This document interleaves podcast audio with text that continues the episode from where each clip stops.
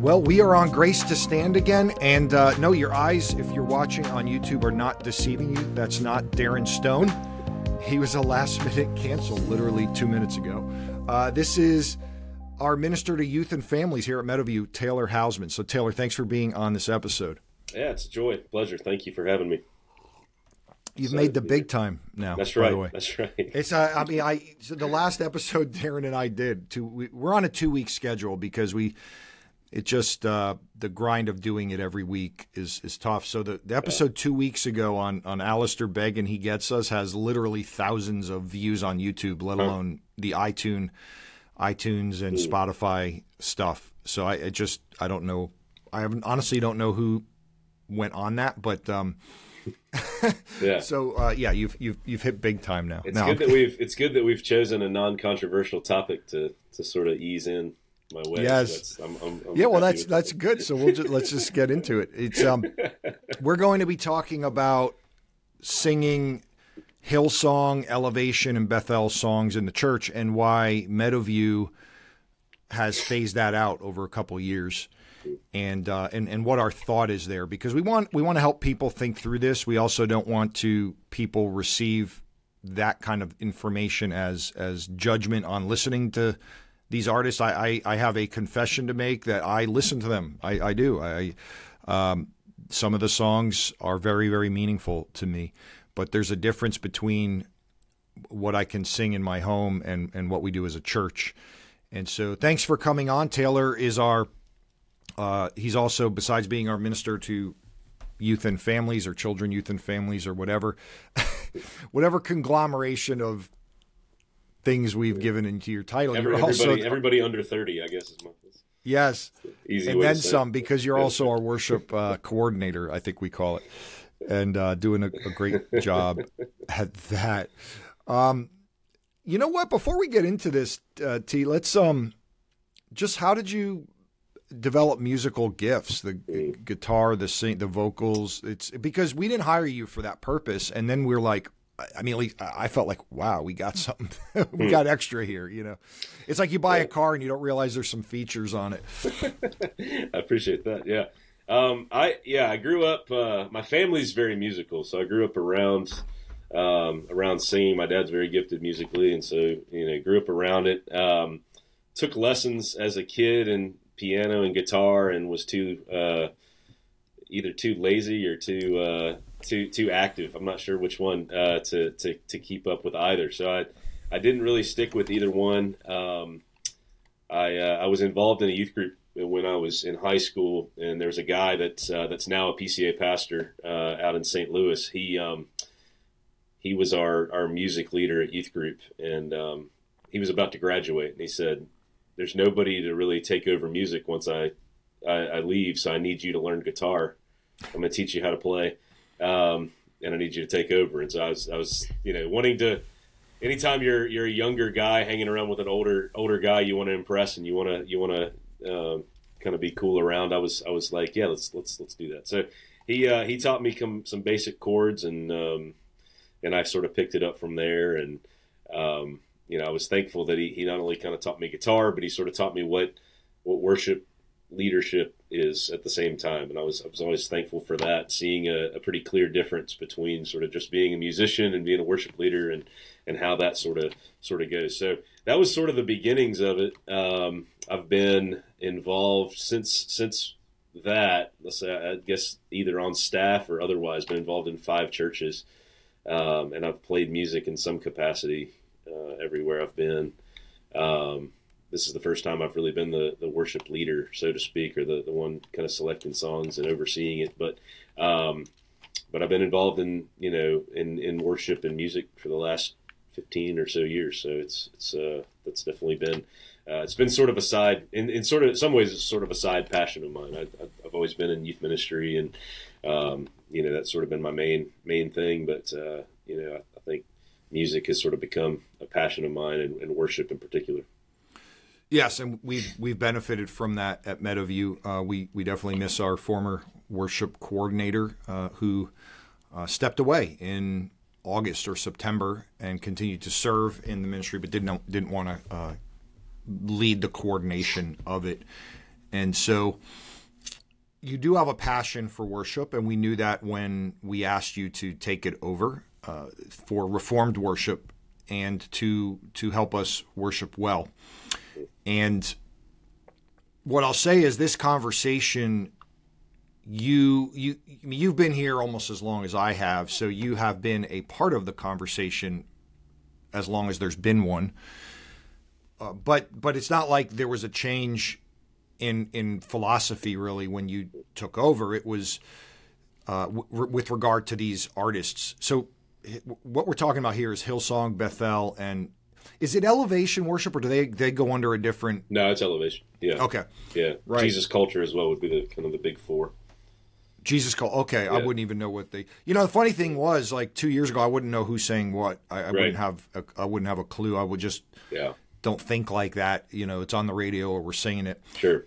Yes, and so th- this this issue would come up that there are times and songs, and honestly, it wasn't. I how how many were we doing uh, last year? Do you know? Do you have a like a list of the um, number? Yeah, I mean, I had a list of of the ones. I made a list of the ones we did last year. I guess we did uh, more than once, and there's there's five um, from those five out of the you know 150 or whatever songs in our in our catalog. Um, so five that we did more than once last year. There's another probably six or seven that we've done over the last two years. Um, that we've kind of slowly that, phased. That's out. what I've been saying. And when people, yeah. you know, when, when elders or somebody's, well, how, what was the numbers and all that? I think I go, I'm like, we're talking about a half dozen songs that yeah. were more regular, and then another half dozen that would that would show up at times. And some of them are, are older, even right, mm-hmm. like 10, 15 years right. old. Right. Yeah. Some some of them. Yeah. I would. I would. Uh, probably yeah, probably twenty up to twenty years old.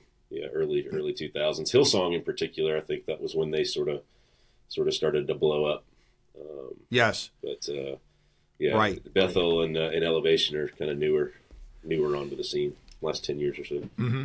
So some of what we want to keep in mind as we have the conversation is there there are distinctions that need to be held in this conversation because we, we now live in a world and in a culture and in a society that can't that can't hold distinctions together, that mm-hmm. can't understand nuance in conversation. That that if you're not all the way over here, mm-hmm.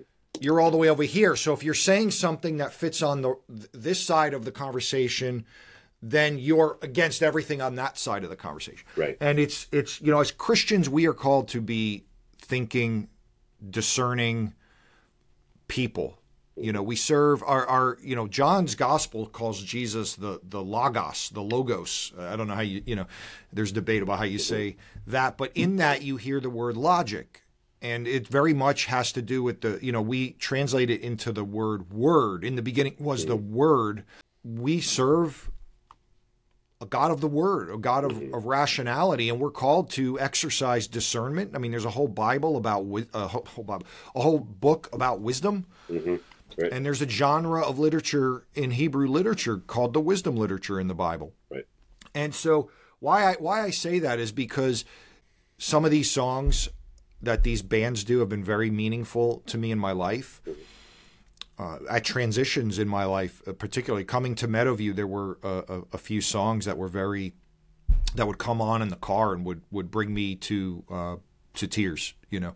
And so I would go to them and listen to them. And so I, I think what we're trying to set out here is a distinction, an understanding that corporate worship is to be guarded in different ways than your car, your home, even as Christians gather in your home. Mm-hmm. I, am I you know now some people might say never play those mu- musicians. I'm not saying that because mm-hmm. I enjoy them.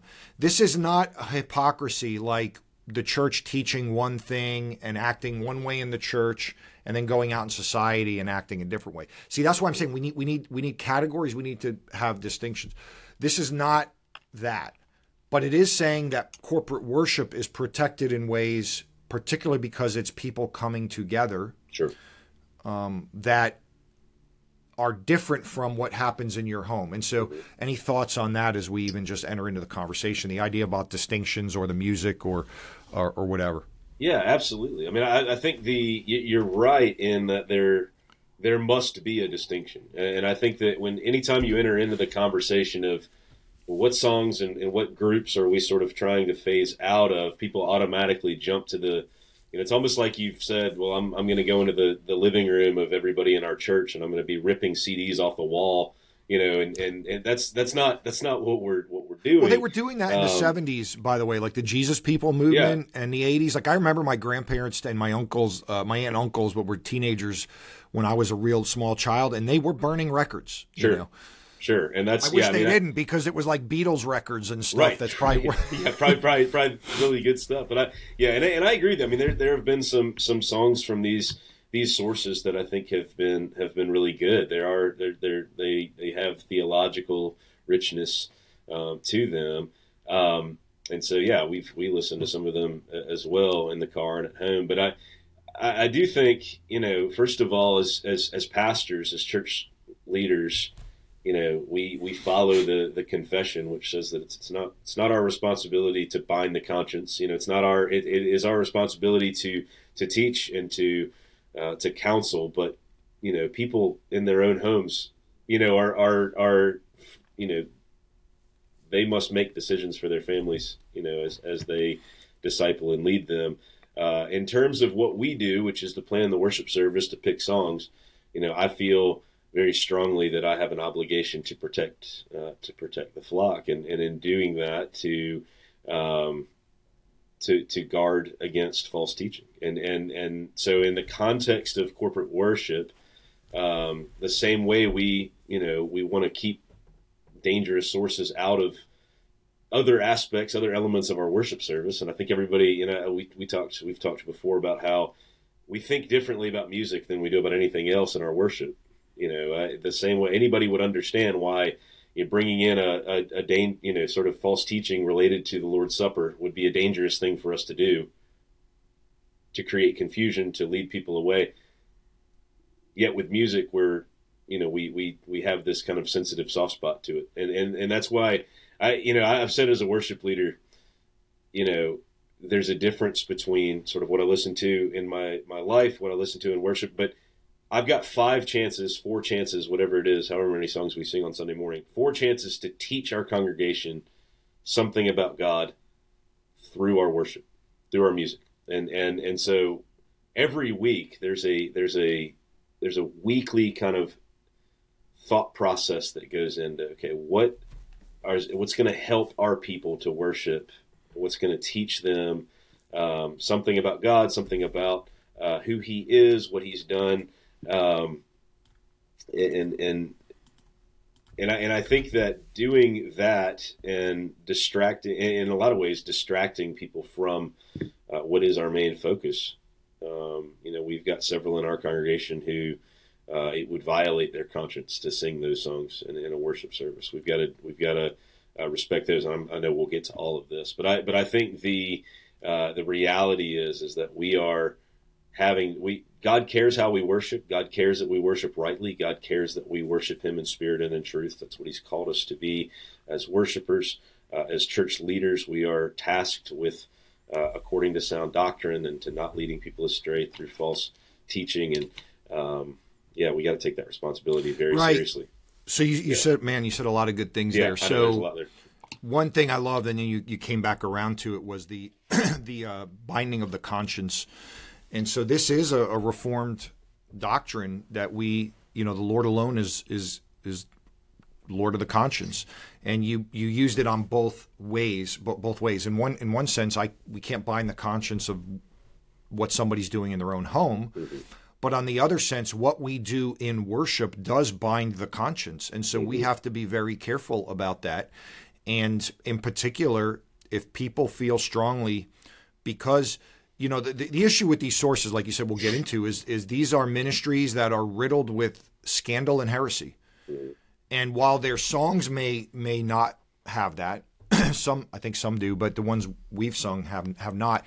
But the ministries do. And when congregants raise that as an issue that's not being legalistic. It's not. I i, I don't think people understand what legalism is anymore. I think guarding worship is not legalism. The, the thing that there, there's two things, as far as I can tell, that the Lord throughout the scriptures gets the most angry about and brings the most judgment about. And one is false worship, and the other is uh, abuse of people, like you know the, the, widow and orphan. And so, but first and foremost, it's it's how he's approached, mm-hmm. and so we need to talk about that. We need to think about that. And if somebody is saying, I, I can't sing that song because this ministry teaches this or that, and sometimes I think, you know, we can all be insulated, you know. Mm-hmm. Uh, in in South Florida, we were planning a church. Uh, we did plant a church. Our church did, and it was very much a, a city reaching urban environment church of non churched people that if they had any exposure to Christianity, it was more just loosey goosey, broad, broad, broad evangelicalism, but they weren't in churches themselves.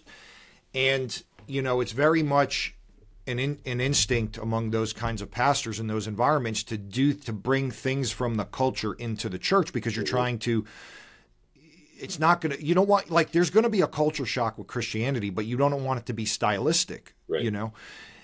And so they, they had everything. They had all the music that, you know, these people might be listening to uh, perhaps on the radio or whatever. And then what this pastor found is these people, those were the ministries they were following, and they were bringing rank heresy into the church, word of life teaching, modalism, all kinds of crazy things. Why? Because that's what these churches are teaching.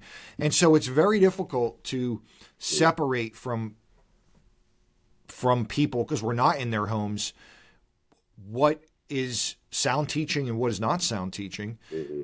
And we don't want to give the impression that because we're singing songs or music from places that that do have these issues, that there those are ministries that we can stand behind and support. And this is another distinction that needs to be made in this conversation. We're not talking about other Christians we have differences with. That's right. not what this right. is. I can quote John Piper in, in a sermon, and he's a Baptist. I can quote John MacArthur in a sermon, and he's a Baptist. This is not about everybody has to just be like our narrow niche in the NAPARC world, which is the, you know the right. few Reformed PCA uh, Presbyterian denominations. And that's not what this is. There's a line, and when when that line crosses into, well, as I said, rank heresy, Right. Which heresy is not just wrong or false beliefs, but it's wrong or false false beliefs that have been condemned by the the broader church already, mm-hmm. the historic church already, and affect our view of God and salvation. Mm-hmm. God, the person of Jesus Christ in, uh, in particular, and salvation. And, you know, as Reformed pastors, you and I are committed to guarding against that. Right.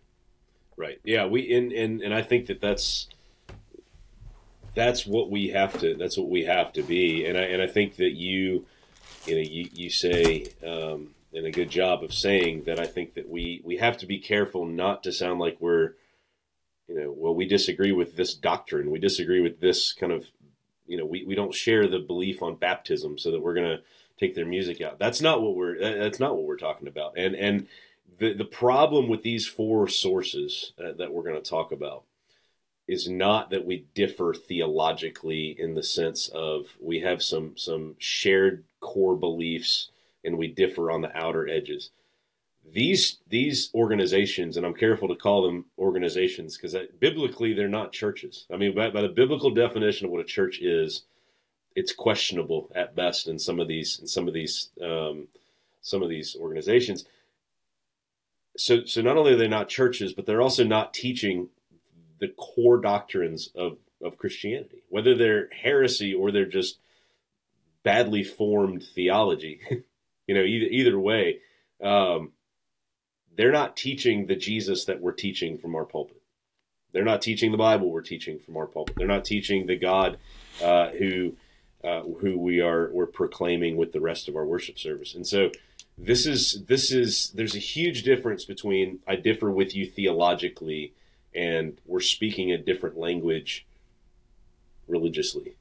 you know, I mean, if we can put it that way, I think that that's, um, you know, that's that's where I think it's it's become, you know, like you said, legalism doesn't really mean anything anymore. I think it's just a buzzword for anything that that sounds too, you know, too mean or too too harsh or you know whatever the wording would be. But it's, you know, uh, we do have to build fences around certain things. We have to, and and the Bible calls us to do so. um, my my head went to when you said that, you know, fencing the table at the Lord's Supper. You know, I mean, it's it's, you know, we we are called by Scripture to to say if if you're not if you're not in Christ, this is not for you. you know, and that's that's not legalistic. That's that's following the uh, the biblical definition for, for what we're what we're doing, the biblically right definition. And I, and I th- so I think you know because one easy argument or one common argument against this would be what about theologians that you know had bad theology from you know, hundreds of years ago, which I'm sure we'll get into. But I, I like, yeah, I, I, do differ with you know with Martin Luther's view on on on Jews. That I, I do I do have a I do hold, but that's not you know that that that is not a disqualifier for Martin Luther, the theologian, the individual, the same way that I would say the movement Hillsong, right? Which is which is you know taking well, or, there, there's a know, there's a clear difference between individual writers and and organizations and movements, and that's and that's what I think that's where the distinction lies. Well, I think so. To add to that, like you, you know, sir, we don't agree with everything that Luther said, like you just said. We, uh, we, we certainly don't agree with slavery, and some mm-hmm. of the theologians, you know, that we will quote or root in our heritage, you know, either had slaves, house slaves, or, or whatever. And obviously, they they were, they were in hor- horrible sin. The, the question is, is, is Jonathan Edwards or any, any of these theologians that, you know, have some questionable things in their past. And by the way, you could see some of their own journey with that, which is, you could see how they worked through it and mm-hmm. uh, came to new convictions about it. But is that tempting any of us to believe it was okay? Right so th- that that's the issue. Like the issue is Steven Furtick and Elevation is an hour away, mm-hmm. and I know people that will go. I, I, talk to people that will go to that church because they love the music. Like sure. from sure. here, you know, it's like, yeah, we're going to go yeah. visit them. You know, right? And right. and you're going to go there and you're going to get a heretical view of Jesus Christ, yep. the, the, you know, our Savior and Lord. Like what? And so th- there's there is the risk now when there's a cultural movement that is uh, confusing Christianity that we in the church, in a corporate worship service, need to not give any sort of mixed signals about these ministries. Now, 200 years from now, can can a church sing the song Cornerstone? I, th- I think that might be different. I think that yeah. I, I, think it, it, if if this movement fizzles away and it doesn't become a thing, and you know that the whatever um, wrong teachings are are involved in it are gone, it's very possible. I'm sure we sing hymns from the hymnal. That's the other argument that, you know, of, of ministers and ministries that we wouldn't agree with today. The problem is we're not influenced by them. All we have is the words on the paper. And that is a line I tried to walk when I got here because one thing I didn't want to enter into was the worship wars, you know. Right. But if we're you're dealing with the worship wars, it's because you're you're trying to do ministry in a multi generational, multi multicultural context, mm-hmm. and that's a good thing. So you're trying to figure that out, and sure. and the important thing is then we have to view our our our role in the body and our connectedness and unity in the body is more important than our preference for music. But what I, what I want to say about this is this is not a stylistic or preference thing. Right. And some people want to devolve it into that, and it's simply not that. I think there are some songs from these groups that are very uh, that are fine to sing and worship as far as the, the melody and the singability. Some mm-hmm. I, I want to keep saying so. So you know the the goal was to find those good alternatives stylistically. We're fine with the style. Uh, I, I, mean, I, you know, again, we might have a range on that between you and me. But sure, sure. when I first when I first got here, you know, the the parameters in trying to because they, they, this would come up, right? And it would come up, by the way, from young families. Was the first time I heard it here, who were upset that we were singing these songs. It wasn't from the old people. Yes, of course, there were older people that wanted to hear more hymns. Sure. Uh, but like the specificity about the issue with with singing the, from these sources was not coming from the older people, but from the younger families. The stance, because you know, you and I walked into this and the session, my understanding, was already burnt out on worship wars going mm-hmm. on, and it was more about style, hymns versus sure. you know contemporary stuff.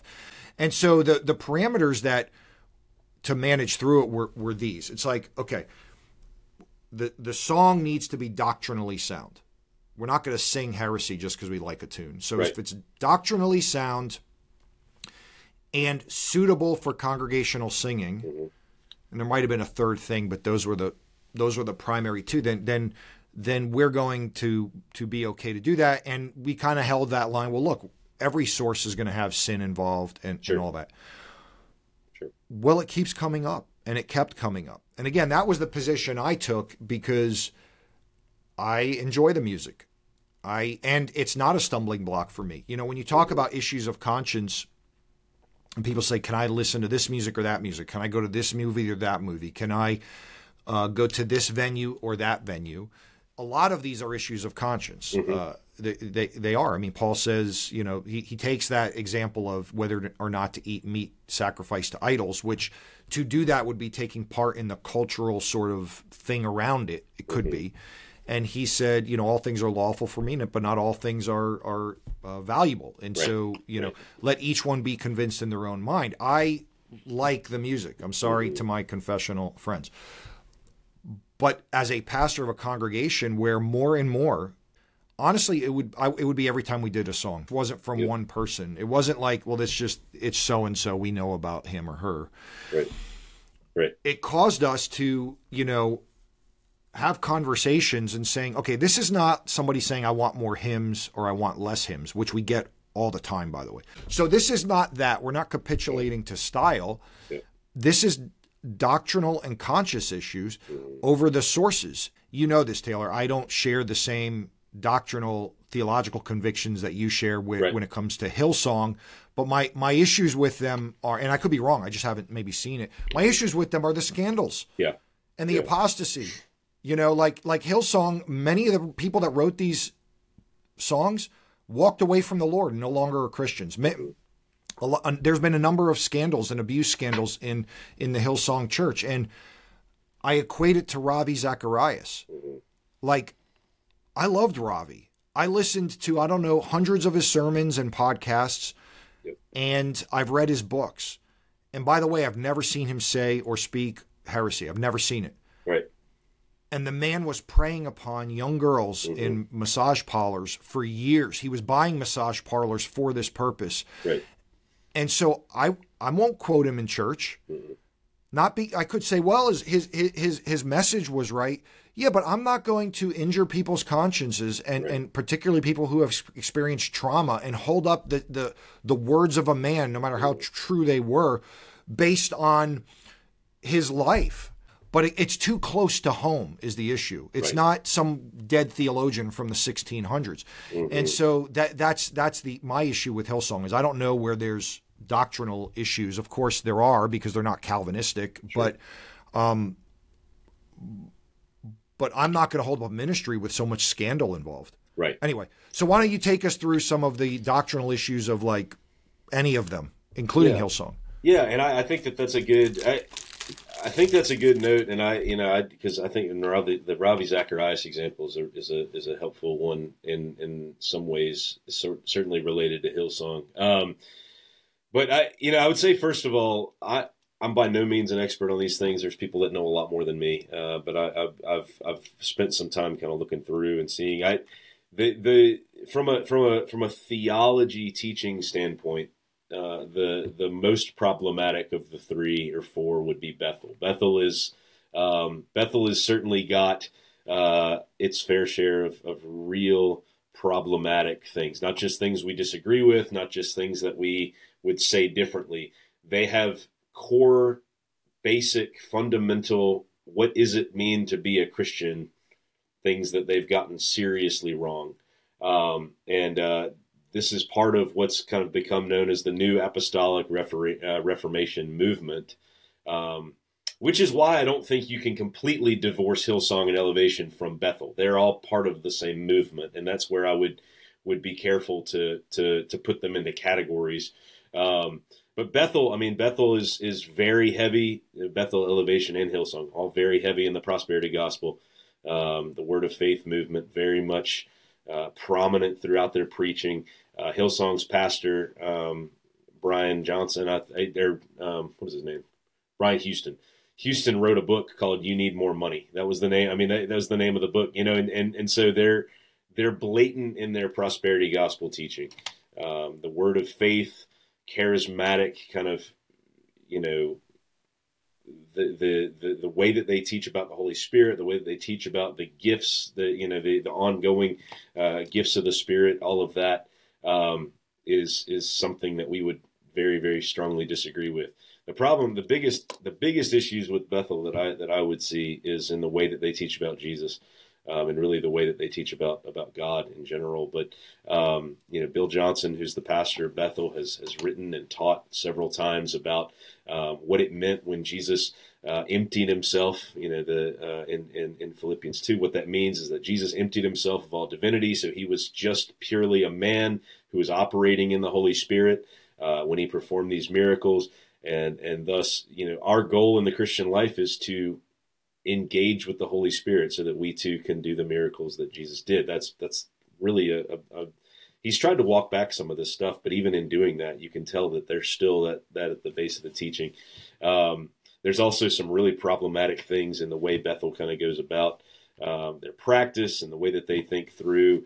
Um, you know, certain things like the little gods doctrine, which is you know that we are all kind of we're all kind of little little gods uh, that need to need need more kind of anointing of the spirit to to be raised into uh, in, into more divinity. They they would also you know practice uh, what's known as grave soaking. You know, it's going to the the grave sites of theologians and pastors and um, you know soaking up their anointing so that they can. can you know what that's called in the Bible?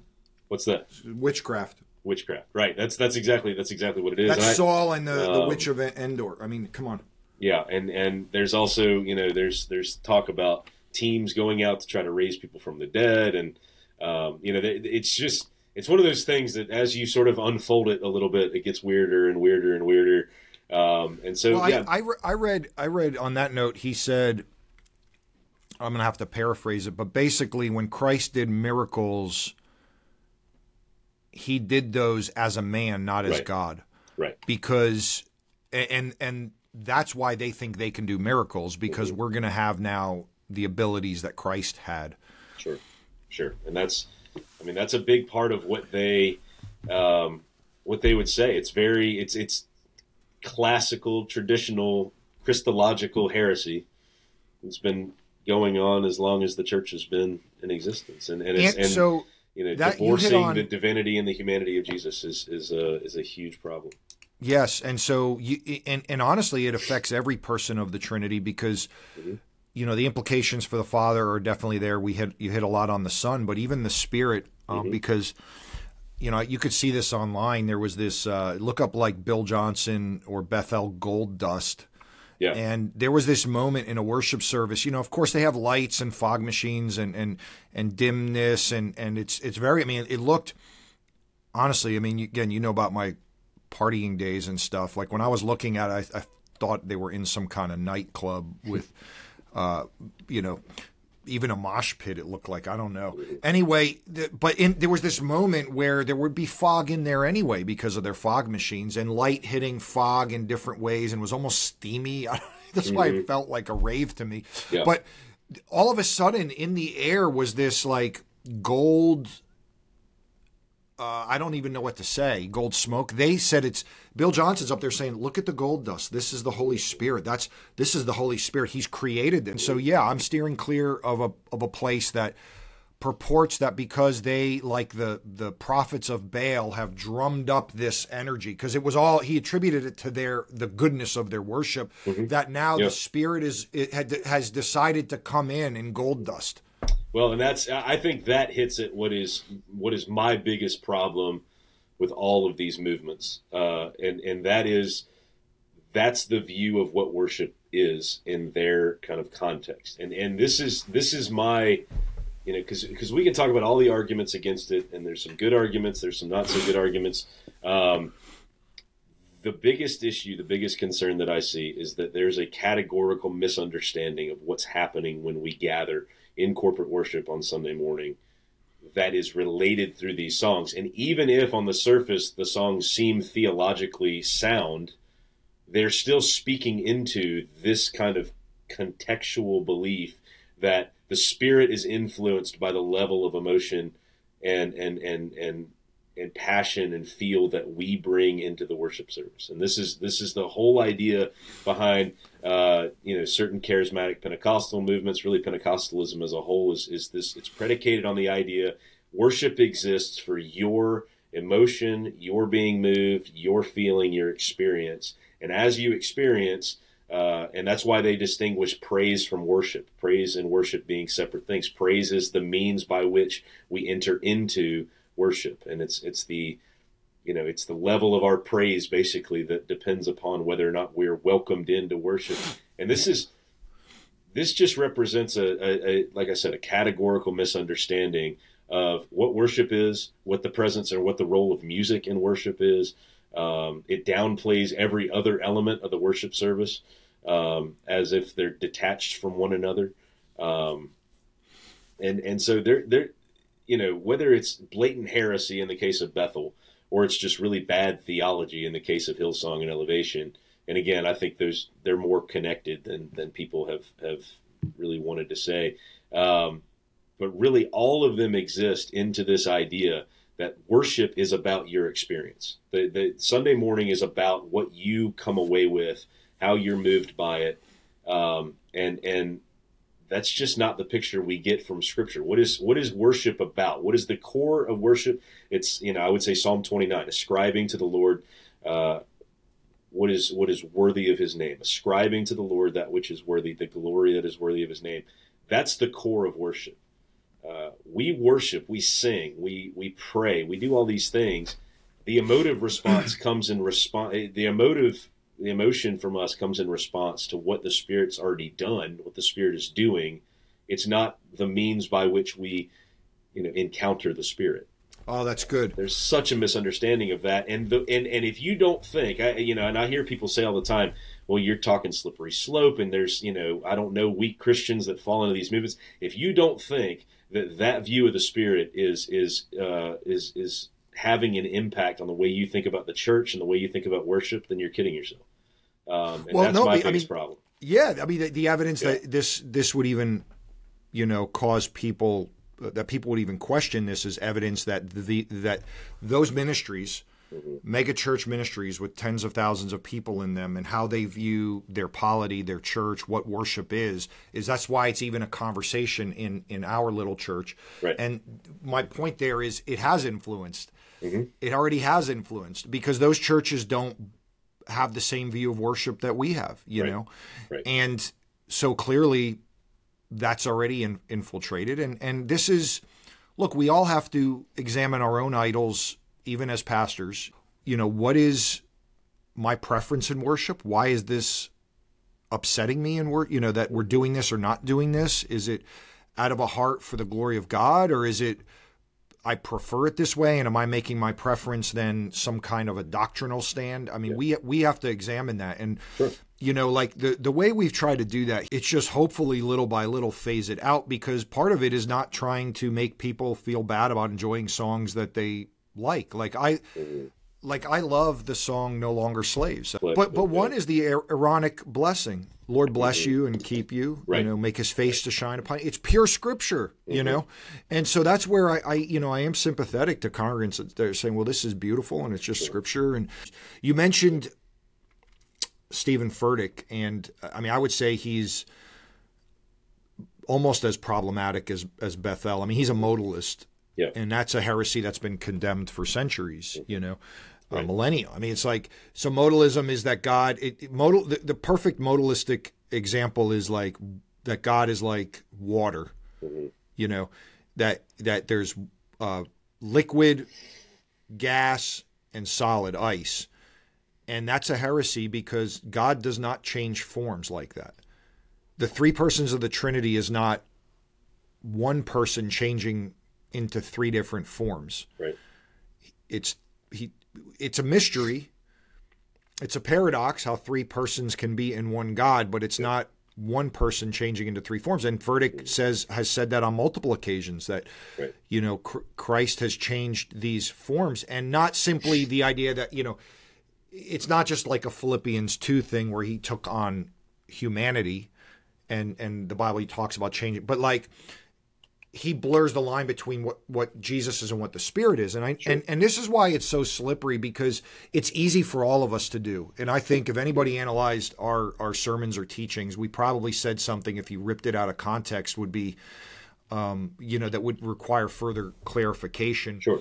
But this is how heresy works. I mean, the, right. the New Testament letters, the the Paul's letter to the Colossians or John's gospel and, and his letters, you see all kinds of hints of Gnosticism in there.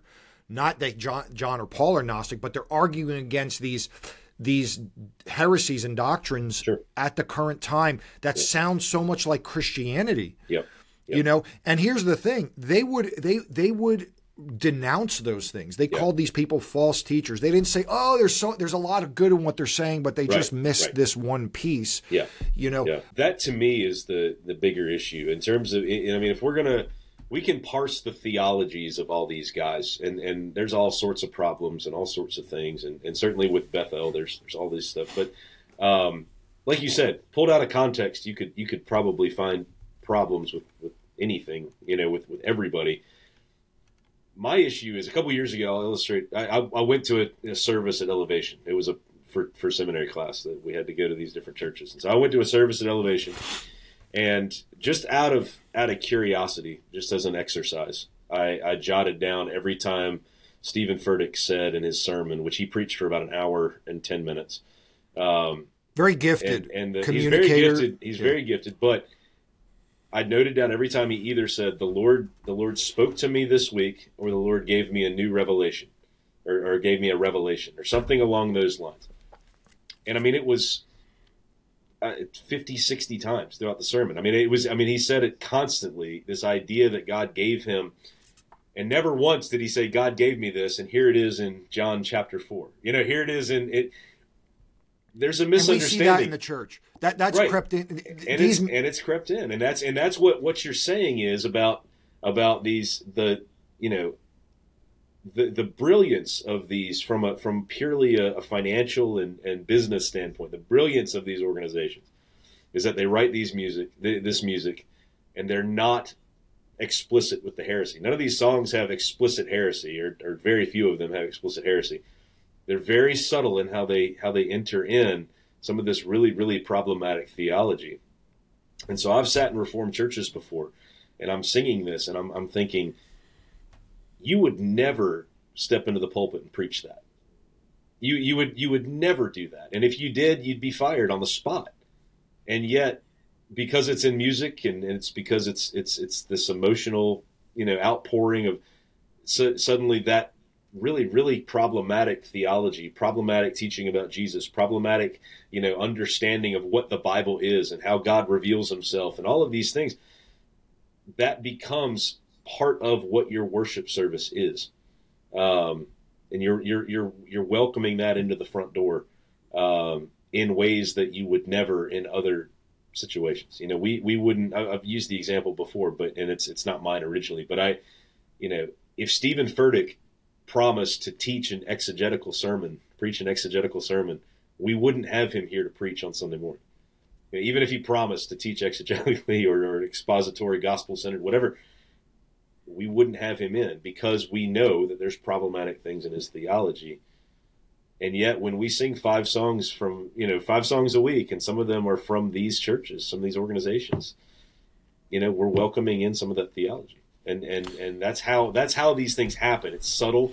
It's it's it's it's kind of hidden in, in ways. That's how that's right. how it works. Yeah. And and and the last piece of that that I would say also is when we do music, we we're paying royalties to the sources of those music. Now we pay them through a membership, you mm-hmm. know. So when we, sure. uh, you know, like these are licensed songs, you know that, and and that's one thing members said. So you mean my the money I'm giving to the church is going to support these ministries, you know. And again, I don't know what we pay per song. It's probably yeah. cents or dollars or who knows what. Yeah. But uh, so I mean that that that in and of itself, and so everything we've said builds a case that it's a wisdom and discernment issue mm-hmm. of of why I'm not going to play it in the church mm-hmm. so that people say I love that song and go buy that album and then say, "Oh, I'm in New York City or I'm here. Let me go to their church and just check them out. Imagine the great music I'm going to hear and sit through heretical teachings. Sure. And even more close to home again, elevation, which is right. I mean, any any one of our members can just go there sure. and it is what it is, but I'm not going to promote that and create a hunger for that through worship that's for God, you know. Well, and that's and and, and I think that's good. I, I, you know, I mean, I like I preface all that what I said and what you've said, I think too, by saying we don't eliminate everything that could be construed as non-reformed theology in our music. We sing songs by Matt Maher. We sing songs by Chris Tomlin. That's what I'm that's what I'm saying is there's a clear divorcing of these theologies, these churches, these practices, right?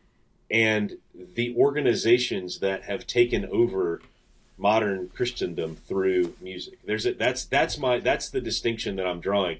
You know, Horatio Spafford was a universalist. Do I think that when we sing "It Is Well with My Soul," do I think we're we're, we're you know we're we're backdooring universalism into our church?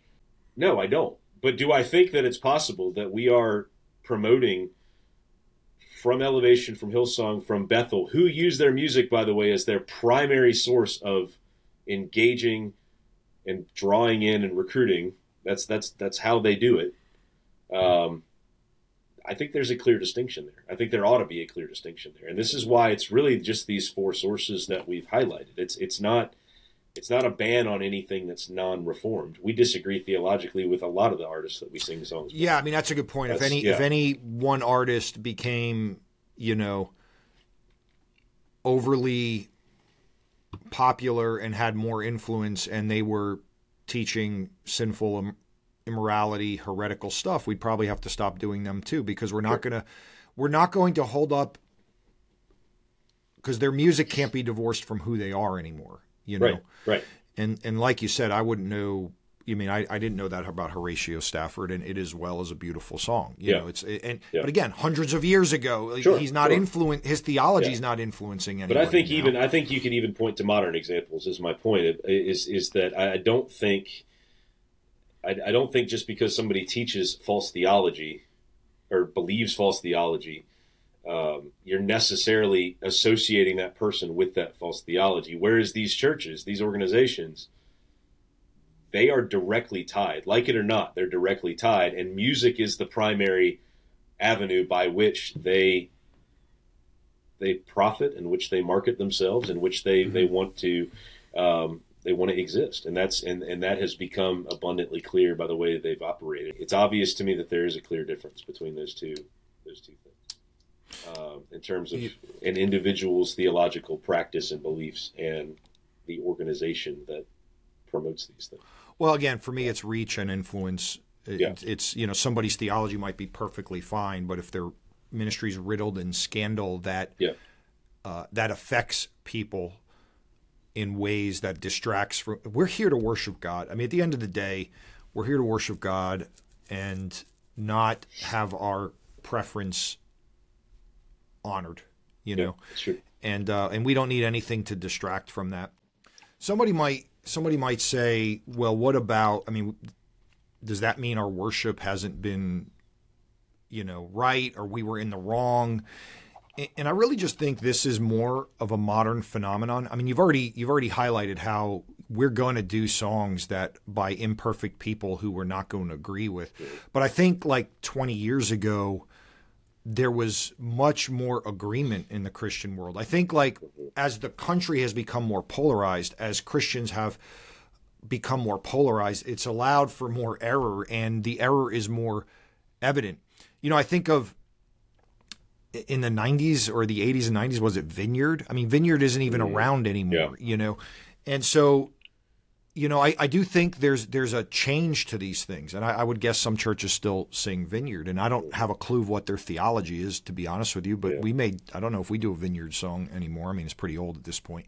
But uh, you know, a lot of these songs from Hillsong 20 years ago. I mean, nobody had a, any clue what Hillsong believed or anything else, right.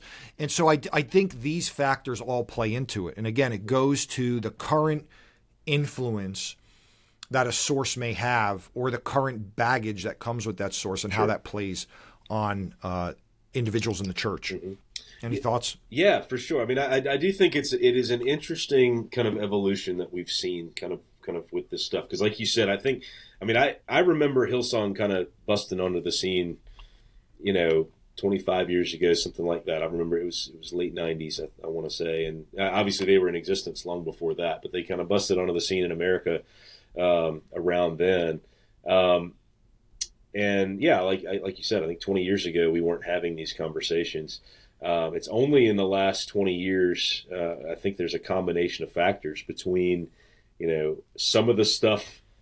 Uh, first of all, it's it's it's Hillsong, Elevation, and Bethel and some of these other movements that have have so it's it's it's a drowning of the of the market in general. Um, uh, but also the fact that these songs have become incredibly popular. I mean you look over over 33% of the CCLI top 100 is belonging to one of these three churches um, or, or brought out by one of these three churches. And that i mean that tells you not just that those churches are huge it tells you that those those songs are being sung in a lot of churches uh, around the country. And so this this theology, this this uh, it's driving the things, market. It's, actually, it's, it's really become the face of modern evangelical Christianity, whether like mm. it or not. That's really what it is. Um, you know, and so and, and I think that there's a there's a little bit to I've always kind of thought through. Okay, why has this become so much more of a thing? Well, I, I think that you know I think back to what what Jesus said when he warns about uh, sheep in wolves' clothing, and he says that you know he concludes that by saying, "You will know them by their fruit." That's what I think has happened over the last twenty years. Is that yes. the fruit of these ministries has become public. Um, you know, there were two or three documentaries that came out about Hillsong and all the stuff that's kind of happened, uh, whether it's Carl Lentz or Brian Houston stuff, the financial stuff, the sexual abuse stuff, whatever it is um, with and the apostasy, the apostasy, the broad spread apostasy the, of their songwriters, right, the way they've treated their, the way they've treated people, their volunteers, the way that they've, you know, exploited students at their university, all of these things. So the fruit is not good. In Bethel, the fruit is not good. You know, I mean, like this is so. This has been a consistent thread with these ministries, these these organizations. You know, Steven Furtick has got. You know, I mean, it's it's there's just a lot of sketchy financial things going on with that church. You know, whether they've been caught with anything or not, it's it's just there are good churches that are putting out good music that don't have these types of things going on around them. Mm-hmm. Um, and and so I think as those things have become more public, this issue has become uh, more and more. Um, you know, more and more the focus, and especially in Reformed churches, I think you know that question of sort of not only you know the scandals and the the the bad fruit things, but also just the theology of these of these organizations. You know, as we, you know, in the Reformed tradition at least, care deeply about the content of every aspect of our worship service, that those questions begin to come into the conversation, uh, and, yeah. and ought to. Yeah, very good. And so uh, I can imagine if people are listening to this not from our church, but in the Reformed world in the PCA, where you know, people know us, uh, they might say, well, you're not even talking about hymns and psalms. Yes, absolutely. We do hymns and psalms. As a matter yep. of fact, you know, that's the, depending on who you're talking to in our church, we do too many hymns or not enough hymns. Right. Always. And so, you know, there's usually a few and, and we do psalms and we do hymns traditional way and we do them you know, indelible grace way or, or, or, modern renditions of, you know, we do Getty stuff. So I think I think we probably said what needed to be said you know, again, I, I don't, you and I don't make any kind of apologies for the fact that not only are we, you know, reformed pastors, but we're reformed pastors in the PCA. We have a standard that talks about not binding the conscience, that refers to the regulative principle of worship, that relies on the ordinary means of grace. And, and those are things I don't have to apologize for because that's I've took vows. I mean, that's my yep. conscience. You sure. know, I took vows before the Lord, and so I, I understand other churches bring all kinds of stuff into worship. We're not we're not going to do it if I'm a pastor in, in a church that I'm at because I took vows to do these things to in, in a way that honors the Lord, not not in a way that is our not just preference but our creativity in in in how we're going to worship. I mean, God hates our creativity in worship. It's it's I mean there's there's no question about it when you see in the Old Testament. It's people devise things in their minds and he gets angry about it. Yeah. People mix a different mixture of incense because they think it's going to be more special. Mhm. I mean, you know, and he kills people, you know. And so thank God for grace and thank God we're going to do this. You know, the, the the other argument I've heard, well, everything we do is is is is riddled with sin and there's nothing yeah, I know. I, I know. I know. Yeah. No, nobody that ever wrote a song is sinless. Mhm. Everybody has some issue and nothing, you know, my sermons have mistakes in them. My prayers are not, but praise God that because in a reform sense, we understand that it's not our worship drumming up a response in God, but that it's Jesus Christ as the mediator of our worship in our presence, Right. uh, in, in in our presence before the presence of the throne of God. That our stuff gets purified, but that doesn't mean I'm going to inject impurities into it willingly. right, right, and that's and that's where you know, I mean, the, the I, think that there's a there's a both and there, and something that we need to we need to acknowledge is the fact that yes, we can we can both uh, be in acknowledgement that our worship is imperfect and, and our and our worship is is going to be tainted with sin, and that we are reliant fully upon the Holy Spirit uh, and the intercession of Christ to to make our worship uh, worthy of uh, a worthy offering. But at the same time, we are guarded as especially as shepherds of the church to protect the flock and to to uh, to accord with sound doctrine, to protect against wolves in sheep clothing. You know, all of these commands from Scripture about not uh, not allowing in, not you know, not not not being you know, like you said, not being creative um, to where you know we've you know one one thing that I think you know I, why I strongly believe in the Reformed tradition in terms of worship is we rely upon Scripture to be the basis for everything that we do. Uh, there's an objective standard. Um, it's not driven by my emotion, my passion, my preference, what I like. It's driven by or Scripture. creativity. right? And it's not driven by creativity. And I and I and I think that when it boils down to it, and I ask somebody, why do you, you know, you know, if they say, well, we need Hillsong or we need Bethel or we need, you know, the question becomes, why do you need those things? And and the answer struggles to be biblical or is not biblical. It's it's well, I like them. Well, the congregation likes them. Well, the congregation, you know, uh, you know, emotionally, it gets the congregation there. Those those songs help to do. th- Those aren't biblical thoughts. Those are just they're driving preference, horizontal me- thoughts, and that's and that's where you know I want to get our thinking more more vertical uh, and horizontal when it comes to our worship. That's Right, but that's- but but but goal. that shows so that reveals idols, right? Because Yeah. if if it's like we must sing songs by these three, or you mentioned a fourth source that I don't even never, never heard of, uh, it, it- or it's not. Well, again, as I said in the beginning, and and you and I have a spectrum on this, I understand, but it's not. I'm not talking about style. right. I'm not. And so if you know, it, but if it must be Hillsong, that might be evident that there's an idol there because Yeah. why? Like if you could have Hillsong or another song that stylistically is the same thing but doctrinally sound from a source that's un, not questionable, why couldn't we do the alternative? Right. you know, our job is to facilitate the congregation to worship together well. That's what we seek to do. So, yeah, if there's other good music or songs you think ought to be considered, that I think we we'd love to hear that, you know. Again, my my stance coming in was, you know, doctrinally sound and singable for the congregation. It was through discussions with members of the session, committees of the session, that the, the the issue continued to get raised, not just to me. I don't know if it was raised to Taylor before he was on uh, the worship coordinator, but to individual elders repeatedly, and we had to then wrestle through the conversation we just had. So um, that's that's kind of where we are and where we'll leave it. If you have any final thoughts, The only thing I'd say is, is I think at the end of the day, we're talking a, very low percentage, 10% maybe, of, of the entire song catalog that we do. It's worth asking, do we need to do these things when there when there are sources that aren't that aren't controversial? And, and I do think I do think we've we've we've been able to do it relatively easily. I mean, I, I don't think there's uh, there's been a lot of difficulty coming up with valid, valuable replacements. I, that's all I would say. I think to to kind of wrap up. But well, I appreciate having you on, Taylor. Is a great conversation. I can see having you on again. So I appreciate you. Sorry, Darren, you you missed this conversation. Maybe maybe you stepped out on purpose. Maybe you didn't want to step into the fray. uh, this is Pastors George and Taylor uh, signing off for Grace to Stand.